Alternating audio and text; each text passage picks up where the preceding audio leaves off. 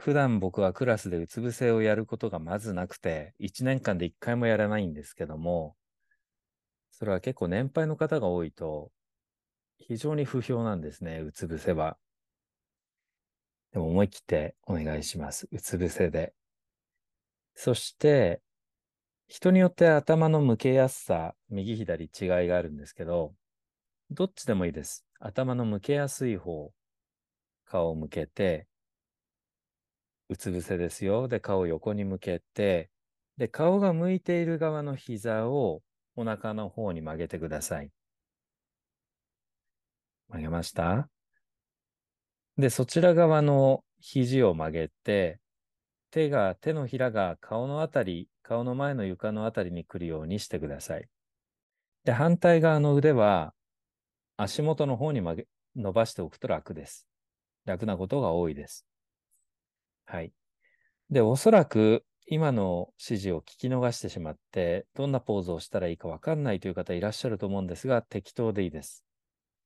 で、その、大体そんなポーズでちょっと体の位置を調整して、まあ、ちょっと長くそのポーズ続けても大丈夫だなという感じにしてください。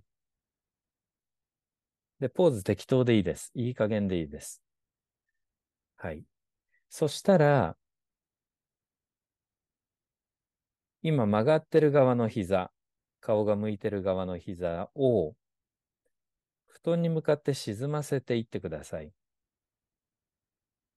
そして、その沈ませるのをやめて力を抜きます。意味わかりますでしょうか？もう一度、その曲げている膝を布団に沈ませていって、で、ゆっくりとその沈ませるのをやめます。何度か繰り返してください。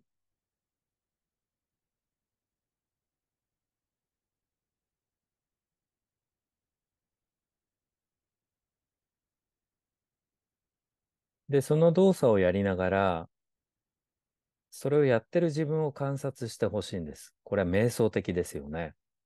それをやってる自分を観察してください。人によってはその動作をやるときに息を止めている場合があります。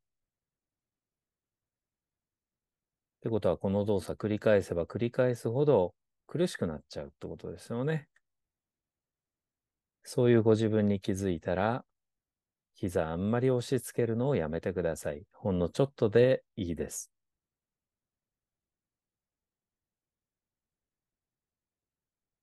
ですから、息が乱れない、呼吸が苦しくならない範囲だけ動いて、戻って力を抜くって感じでお願いします。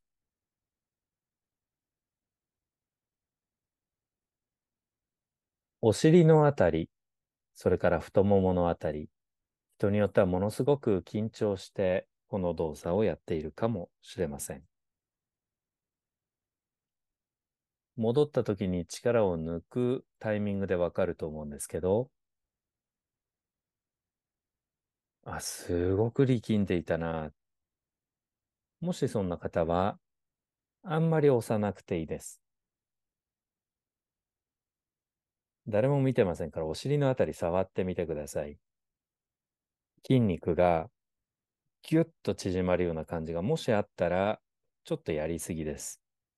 その動作をするときにそこの筋肉をそんなに使う必要がない動作なんですね。もしそういう反応が出ていたら、ほどほどにして、また戻してください。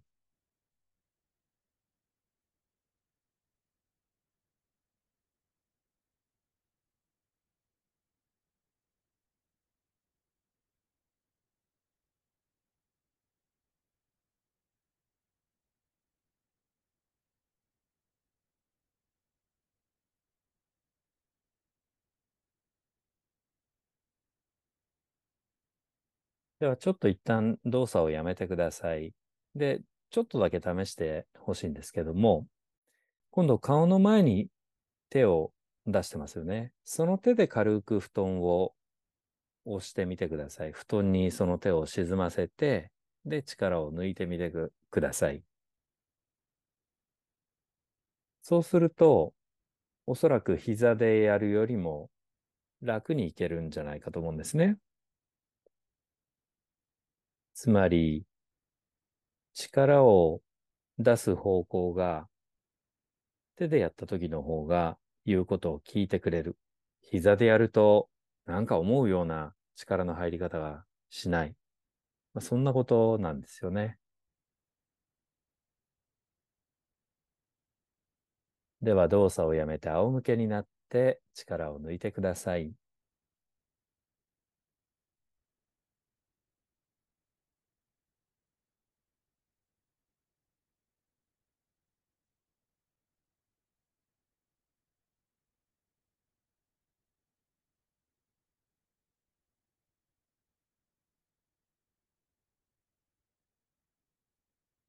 うちの近所におせっかいなコンサルタントの親父がいるんですよね。62、3歳の本当におせっかいなコンサルの親父なんですけど、会社の決算書とかを持ってくと、ものすごい罵倒してくるんですよね。俺がダメだ、お前はバカだ、なんの。で、そこにはそのコンサルのおっちゃんのお母さんという方がいて、90歳近い。横でじーっと聞いていて、最後、今日もありがとうございましたって言うと、そのおばあちゃんが立ち上がって、うちのバカ息子が、大変失礼なことを申し上げまして、申し訳ありませんって言うんですよね。ご先祖様に申し訳が立たないって言ってね、謝ってくれるんですけど、面白いですよね。はい。ではもう一度同じポーズをとってください。さっきのポーズ忘れた方にもう一度説明します。うつ伏せになって、顔をどちらか楽な方に向けて、で、向けた側の膝をお腹の方に曲げて、で、そちら側の手を顔の前の布団に置いて、肘も曲げてください。で、反対側の腕、足は伸ばして、足元の方に伸ばしておいてください。だいたいそんな感じ。今度は、その、肘を曲げてる側の方の肘を布団に沈ませて戻してください。顔の前に手がありますよね。その肘を布団に沈ませて、それからゆっくりと力を抜きます。つまり沈ませるのをやめるっていう感じですね。ハーモニー体操の場合は、その動いていくときよりも、その力を抜いていくとき、ゆっくりとやってください。時間をかけてください。大体皆さん、動いていくときの方が一生懸命。戻るときのことなんて忘れてるんですけども、戻るときに体のことを観察する大チャンスなんですね。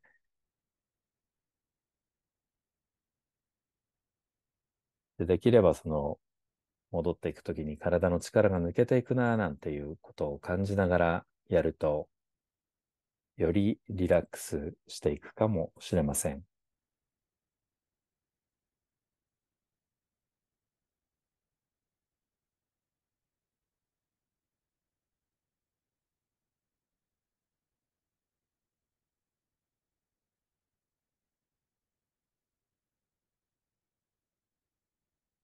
動いてるときに、体のいろんな場所、いつの間にか力んだり、緊張したり、そういったところに気がつく時があります。そういう時は、まあ、もしそこリラックスしたままできそうであればやってみて、で、どうしても動き始めたら緊張してしまうということでしたら、動作の量を半分に減らしてください。あるいはもっと減らしてもいいです。ご自分の体が力んだり、それ以上緊張しない範囲の動作を繰り返しましょう。それがどんなに小さい動きでも大丈夫です。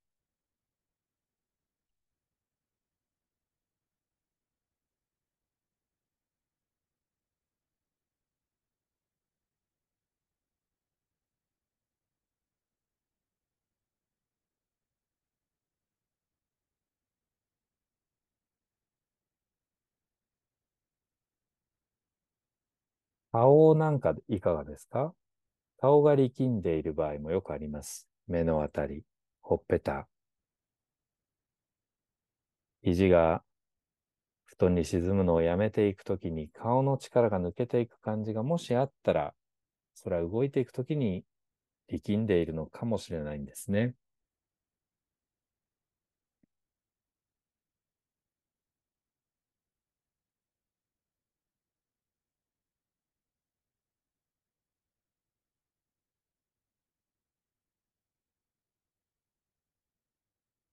では一旦動作をやめて、うつ伏せのまま、ちょっと姿勢を変えてください。腕の位置を変えたり、顔の向きを変えたり。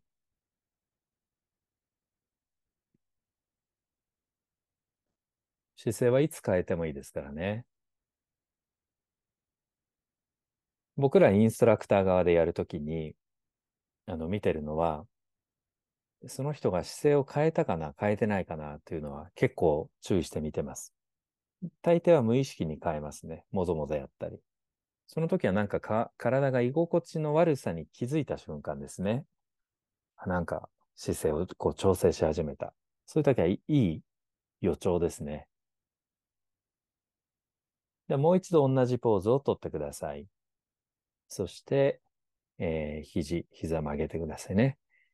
で、今度は、右の、えー、すいません。僕の頭の中で右膝曲げてるイメージしてたんで、右って言っちゃいましたけど、今曲げてる側の膝、さっき肘を布団に沈ませましたけど、今度は膝、足の方の膝を布団に沈ませて、そして戻してください。ご自分のペースで繰り返してください。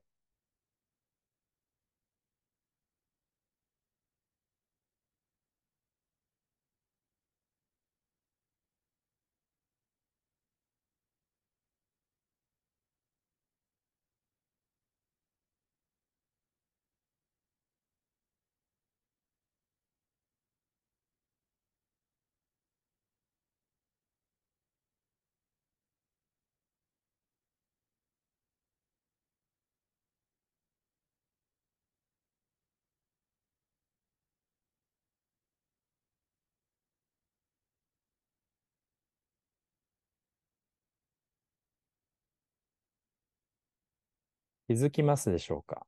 膝が沈むときに、体のどこかが必ず布団から少し軽くなってます。右膝が沈むのをやめるとき、体のどこかが布団に向かって戻ってきます。これは必ず起きます。もう誰が何と言おうが必ず起きます。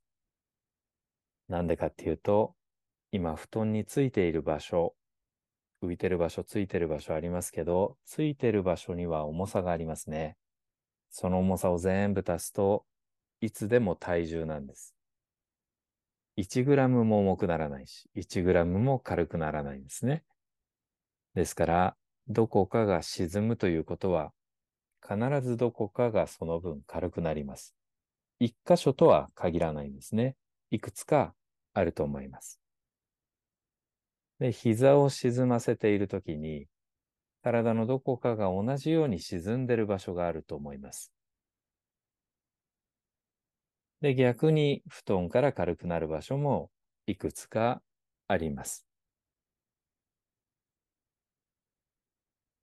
逆に、逆に逆にばかり言ってますけど、布団に膝を沈ませることができるということはどういうことかといったら、スムーズに体のどこかが布団から浮くっていうことなんですね。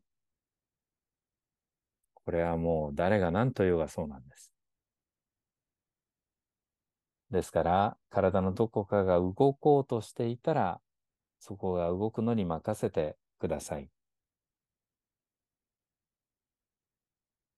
これを僕の師匠のミヤシーガルという人は、どう動こうとするかを学ぶことよりも、動こうとしてるところをなぜ止めてるのか、いつ止めてるのかに気づくことの方が大事だっていうふうに言ってます。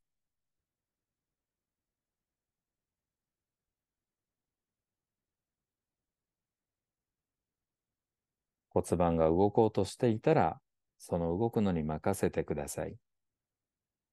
足もそう、顔もそう、転がした方が良さそうだなと感じたら転がして、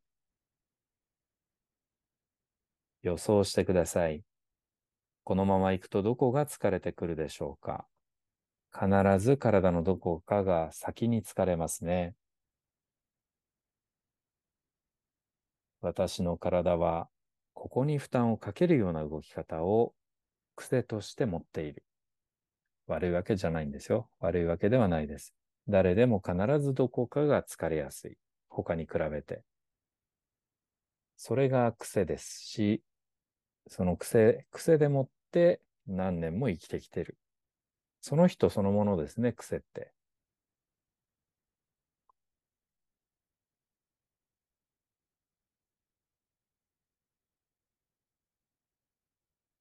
では動作をやめて、仰向けになって力を抜いてください。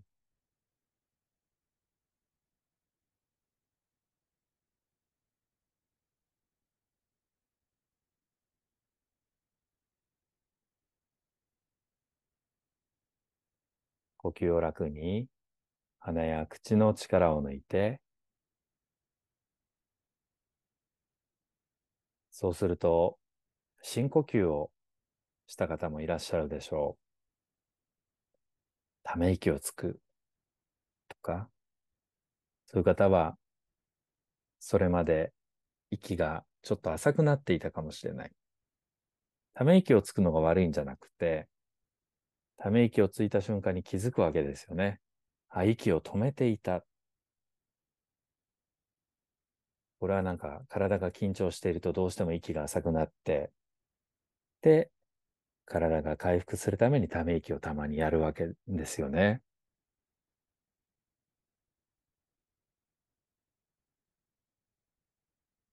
ではもう一度うつ伏せになって、反対側、肘と膝を曲げてください。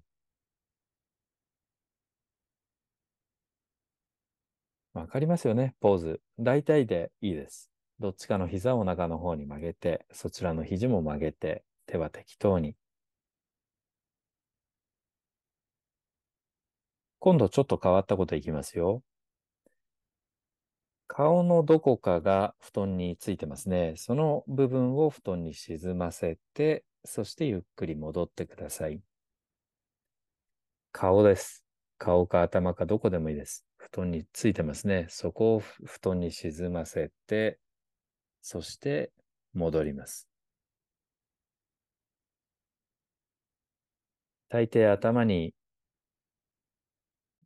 担が、負荷がかかると、息が止まる癖を持ってる人はいっぱいいます。悪いわ、悪いわけではないですよ。でもそのことに気がついたら、息をしながらその動作をやるんじゃなくて、むしろ息が止まらなくてもできる範囲の動作にしてください。動作の方を動きに合わせてください。動作の方を呼吸に合わせてください。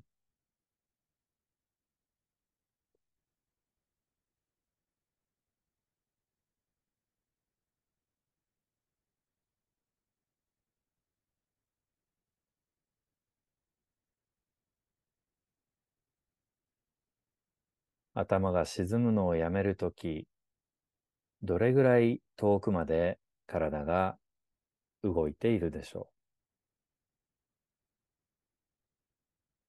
特に背骨を通して、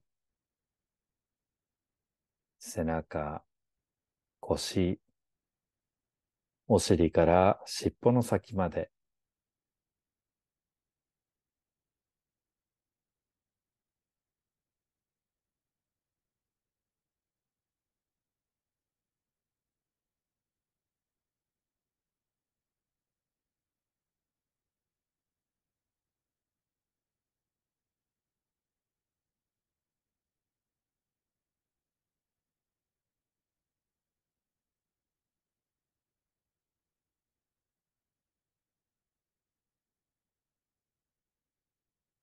肩のあたり、もし力みがあったら、力まなくてもできる範囲の動作にしてください。ついつい力まずに動こう動こうって考えちゃうんですけど、まあもちろんそれはそれでいいんです。それはそれでいいんですけど、ぜひ試していただきたいのは、その力まなくてもできる範囲の動きに、まあ、あえて制限してしまう。そういうのは多分普段やらないですね。それからお尻のあたり、腰のあたり、力みが生まれない範囲の動作にしてください。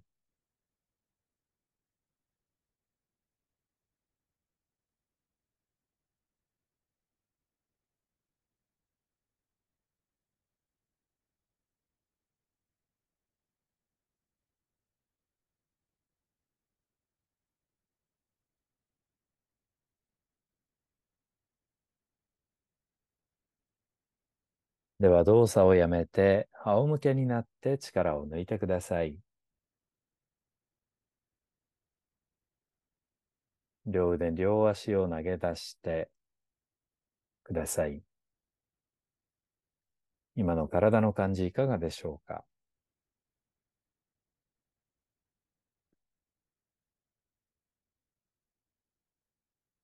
お気づきのように、ハーモニー体操の場合は、うまくできるできないっていうのはほとんど問題にしません。それは体が勝手にあるタイミングになったら自動的にできるようになるから、あんまりそこをコントロールしないでほしいんですね。うまくできた、できない。もうどうでもいいです。それは体が勝手にあるタイミングで身につけることなんですね。そうではなくて、体が力んでやっているのか、あるいは心が焦るような動き方をしていないか、そういうことはご自分で調整できるじゃないですか。そこをやってほしいんですね。あとはもう、天に任せてください。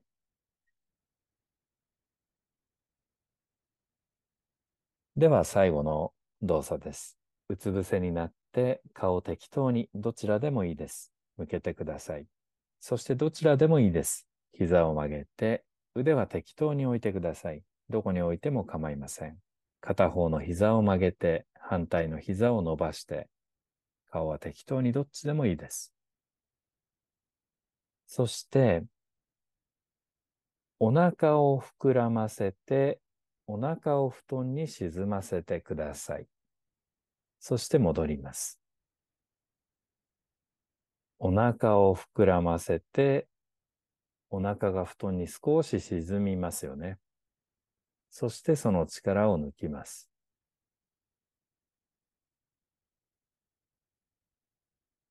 なんかね、多分呼吸っていうのは根源的なものなんでしょうね。当たり前なのかもしれませんけど、なので、お腹を膨らませるってやると、途端に動きが雑になって、パニックを起こしたみたいになって、目いっぱいお腹を膨らませて、ってやりがちです。ここもほどほどでお願いします。ほんのちょっとで構いません。それよりもお腹が布団に沈むとき、膨らむとき、必ず体のどこかが布団から離れます。例えば骨盤。尾低骨が天井の方に少し動いたりする人もいるでしょう。動かない人はどうでしょう？試しに動かしてみたら。それから胸や顔のあたりは布団に沈みますか？それとも布団から軽くなるでしょうか？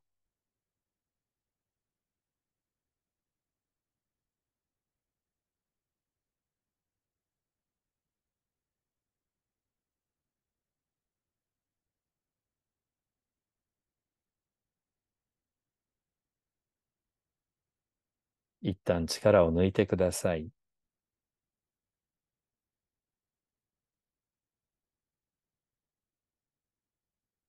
今日の動作、苦手だなと思っても、焦らず慌てずできる範囲でやっているといつの間にかできるようになります。まあそうですね。10回もやらなくてもいいと思うんですよね。5回ぐらい、もし気に入ったらやっ気になったらやってみてほしいですね。では今度は胸の方や、ってください。胸を膨らませて胸が布団に沈んで、そして力を抜いていきます。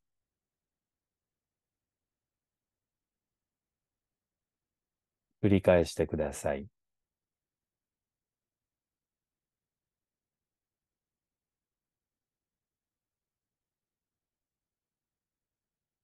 お腹、下腹、お尻のあたり、頭のあたり、どんな反応が起きるでしょうか？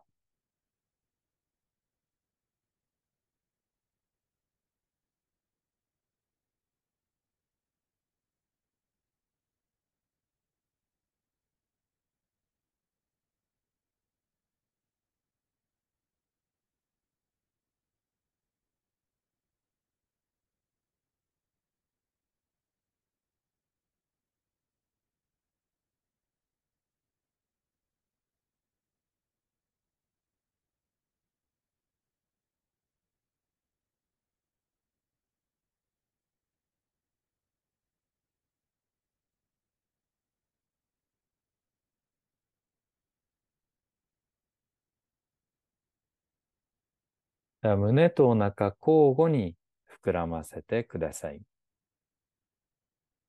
一回はお腹で力を一旦抜いたら、今度は胸というふうに。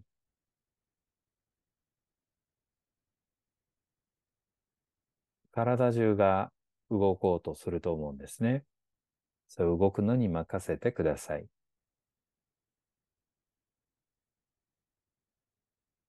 肩のあたりとか、腕や足も、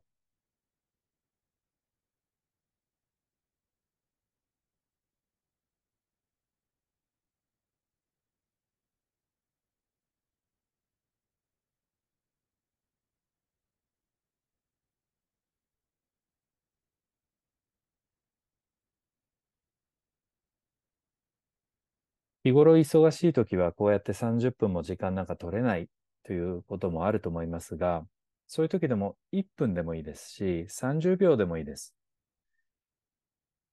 日常と切り離してあえてこういう時間を作ると、体の疲れっていうのが本当にあの変わりますんで、それから気持ちの持ちようも随分変わりますから、そういう時間を日常の中にできれば作ってください。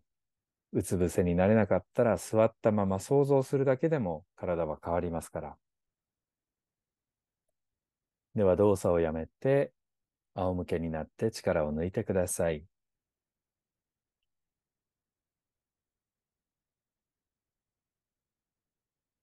呼吸を楽に。最初に仰向けになった時と今と何か違いがありそうでしょうか？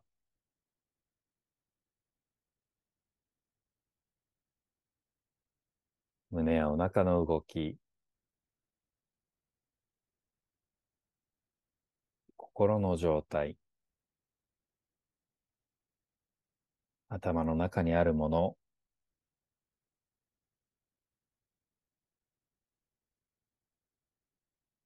これから動作が展開していくんですけども、今日はこの辺りで終わりにしましょう。続きは明日の同じ時間です。